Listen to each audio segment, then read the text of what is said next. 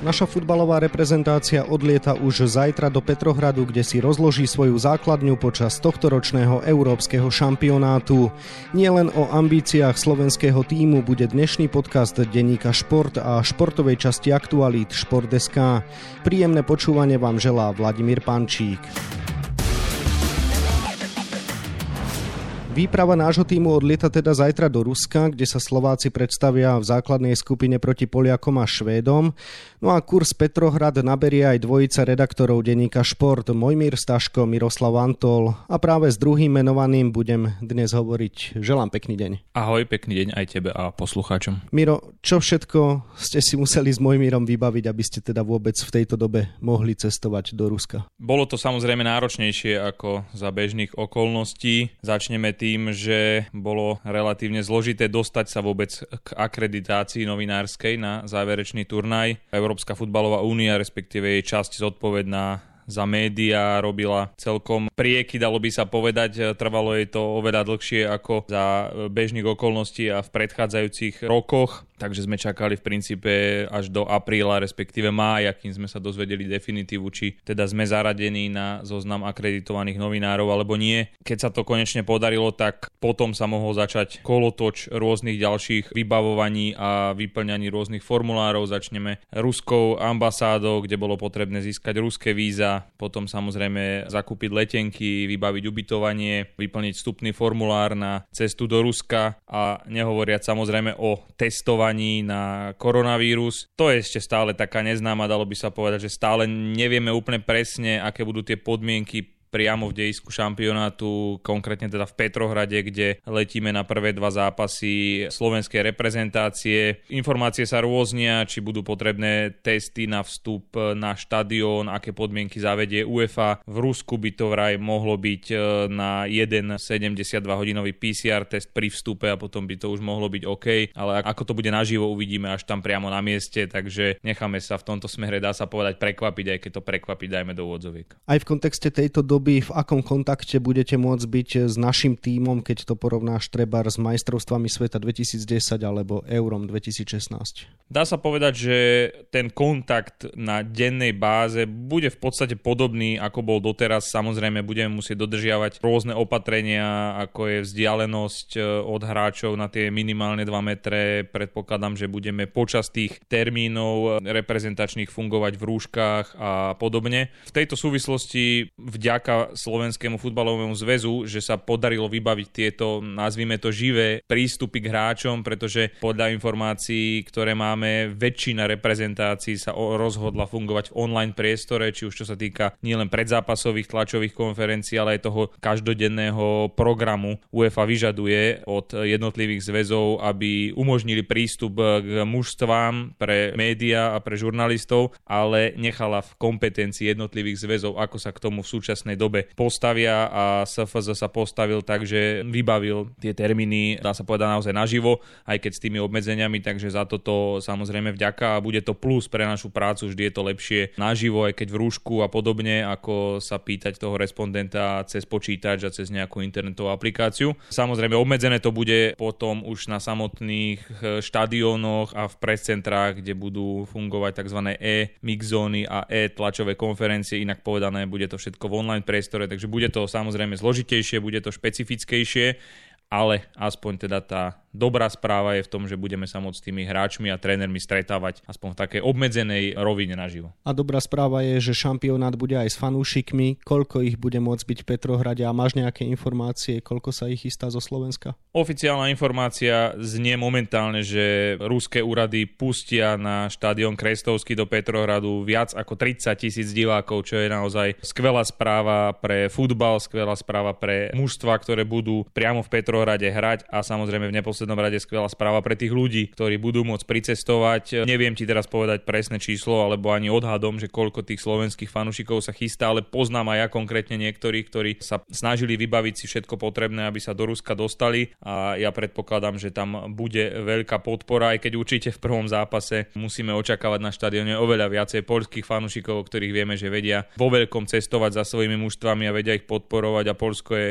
ešte o dosť bližšie k Petrohradu ako Slovensko, ale ale som presvedčený, že aj slovenskí futbalisti budú mať svojich podporovateľov priamo v hľadisku a že už to konečne bude vyzerať ako tá pravá futbalová atmosféra, ktorú všetci chceme vidieť na štadiónoch. Poďme sa už venovať situácii v našom tíme. Slováci v generálke remizovali vo Viedni s domácim Rakúskom 0-0. V akej optike ty vnímaš náš výkon? Tak tie pocity sú zmiešané, môžeme to rozdeliť do viacerých rovín. Futbal sa hrá na polčasy, tak aj my sme videli dva rozdielne polčasy. V prvom polčase dá sa povedať, že to nevychádzalo nie len nám, ale ani Rakúšanom. Bol to taký futbal, aj my sme si tak cez prestávku povedali, že nebolo až tak veľa čo pozerať na tom ihrisku. Naozaj tie mužstva sa dobre strážili a ťažko niečo vymysleli dopredu. V druhom polčase to v tomto smere bolo oveľa lepšie. Videli sme viacero ofenzívnych snách na jednej aj na druhej strane.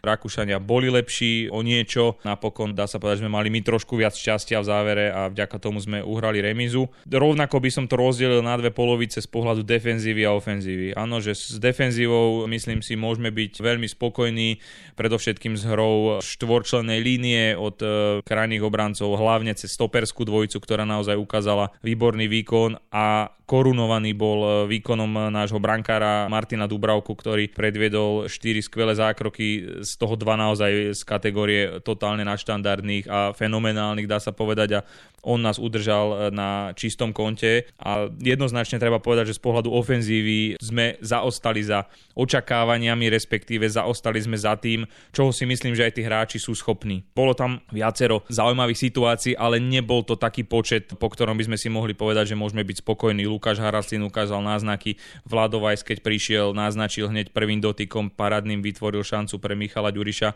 ale chýbalo tomu viacej. Chýbala tomu väčšia konštruktivita pri zakladaní útokov, chýbala väčšia kreativita stredových hráčov a samozrejme krídelní hráči boli do značnej miery limitovaní defenzívnymi úlohami. Lukáš Haraslín veľa nabehal aj smerom dozadu, to isté platí o Robertovi Makovi, takže dalo by sa na túto tému dlho hovoriť, toľko času nemáme, ale hovorím, asi by som zopakoval to, čo bolo na začiatku, že tie pocity boli zmiešané, tá remíza dáva istú nádej, ale tak ako aj hráči zdôrazňovali na tlačovej konferencii, či Martin Dubravka alebo Andrej Duda, že jednoznačne nám to aj ukázalo to, kde treba pridať a v čom sa ešte treba zlepšiť, ak sa to podarí samozrejme do začiatku šampionátu, lebo času už nie je veľa. Za najväčšie negatívum generálky môžeme označiť zranenie útočníka Ivana Šranca.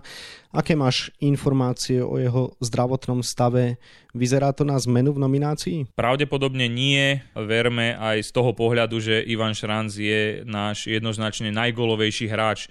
V tejto sezóne strelil 13 ligových gólov za Jablonec a naozaj bol vo forme, hoci musel vynechať posledné ligové kola práve pre zranenie svalového charakteru, trápil ho zadný stehenný sval a práve ten sa mu ozval. Čo som mal prvé informácie, tak by to nemalo byť vážne a potvrdil to aj lekár slovenskej futbalovej reprezentácie Ján Baťalík, ktorý hovoril, dá sa povedať, o takej skôr prevencii v súvislosti s tým zranením, že Ivan zacítil drobné pichnutie a radšej sa vypýtal dolu, aby si to nezhoršil.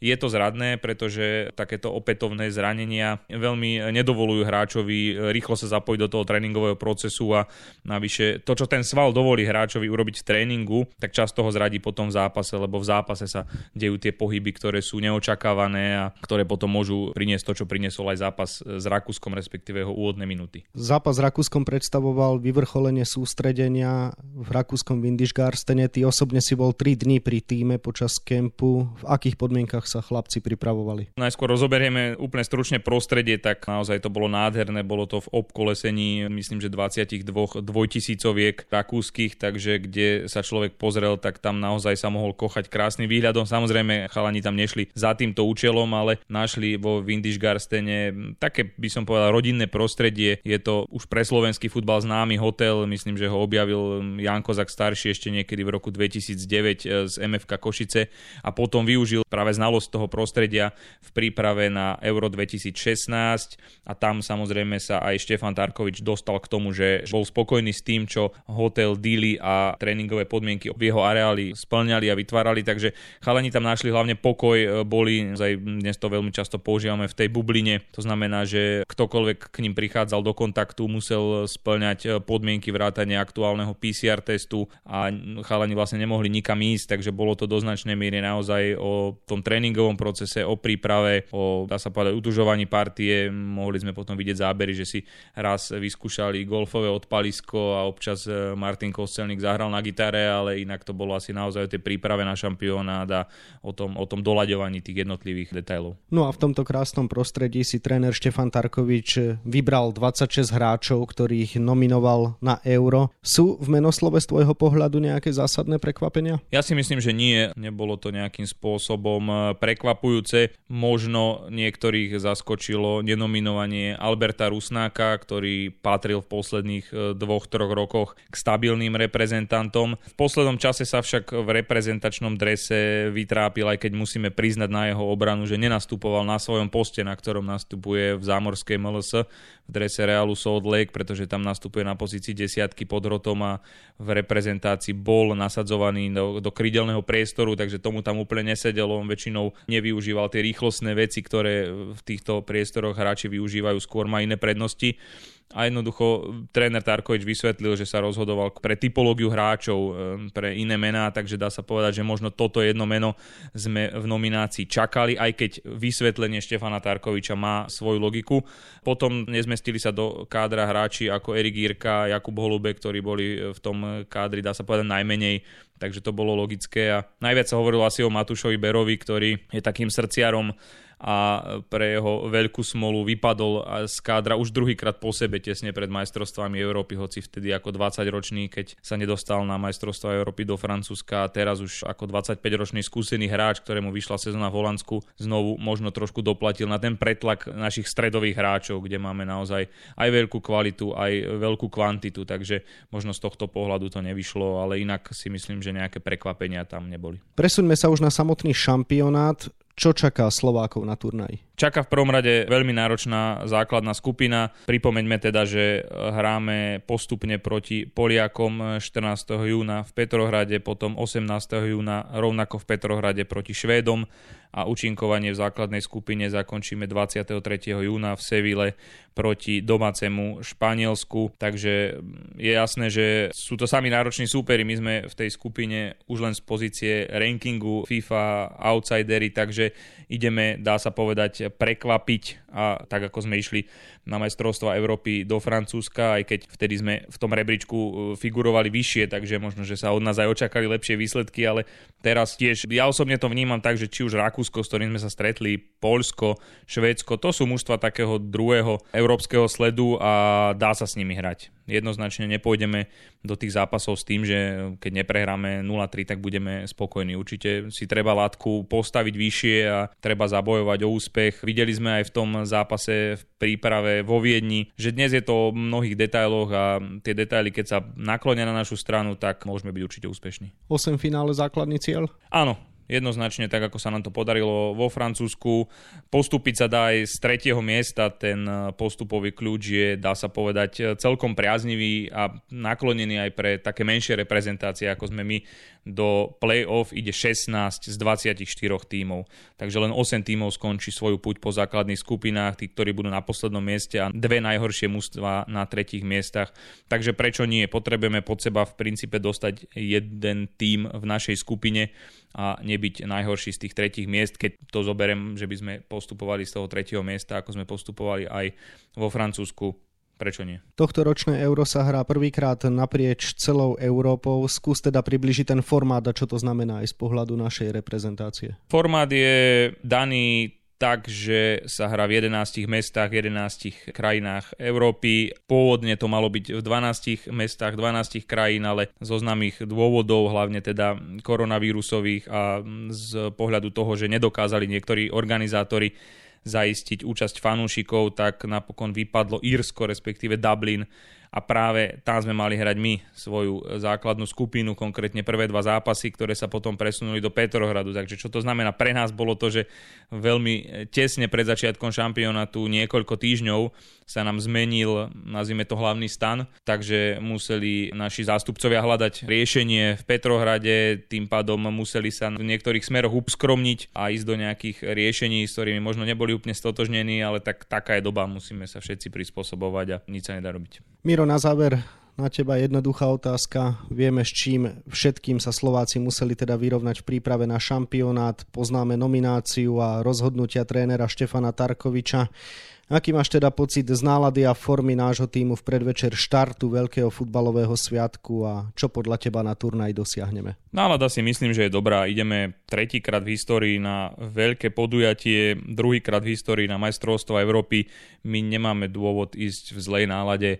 Myslím si, že tréner aj všetci ostatní členovia realizačného tímu vybrali jednoducho tých 26 hráčov, ktorých momentálne považujú za to najlepšie, čo môže na šampionáte dosiahnuť dobrý výsledok. Máme tam hráčov, ktorí prichádzajú naozaj vo vynikajúcej forme. Spomenuli sme Martina Dubravku, samozrejme Milan Škriniar ako taliansky majster.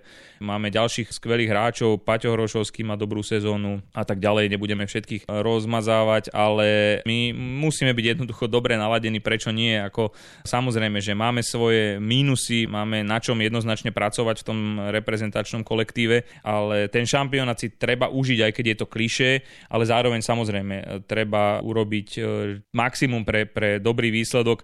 Všetky reprezentácie majú tiež svoje problémy, objavujú sa pozitívne testy na koronavírus, naposledy kapitán španielského tímu Sergio Busquets, takže my máme samozrejme tiež svoje starosti, konkrétne kapitán Marek Hamšík je momentálne stále v stave zranený, trápi ho lítkový sval, je to znovu opakované zranenie, je otázne, ako sa stihne dostať do formy a od toho mnohé závisí. My hráme inak s Marekom Hamšíkom, samozrejme tým Marekom Hamšíkom, ktorý je vo forme, inak hráme so Stanislavom Lobotkom, ktorého pred 2 rokmi sme vyvažovali zlatom a teraz mnohí ho odsudzovali a neposielali na šampionát, ale ja som presvedčený, že keď len do 70-80% nadviaže na tie výkony, ktoré predvádzal trebárs pred 2 rokmi, tak ešte to môže byť veľmi kvalitný hráč a môžeme byť veľmi spokojní s jeho výkonom. Takže my sa musíme, hovorím, tešiť a veriť samozrejme, že to dobre dopadne. Toľko kolega z denníka Šport Miroslav Antol, ktorému ďakujem za rozhovor a želám ešte pekný deň. Ďakujem a ja a pekný deň všetkým.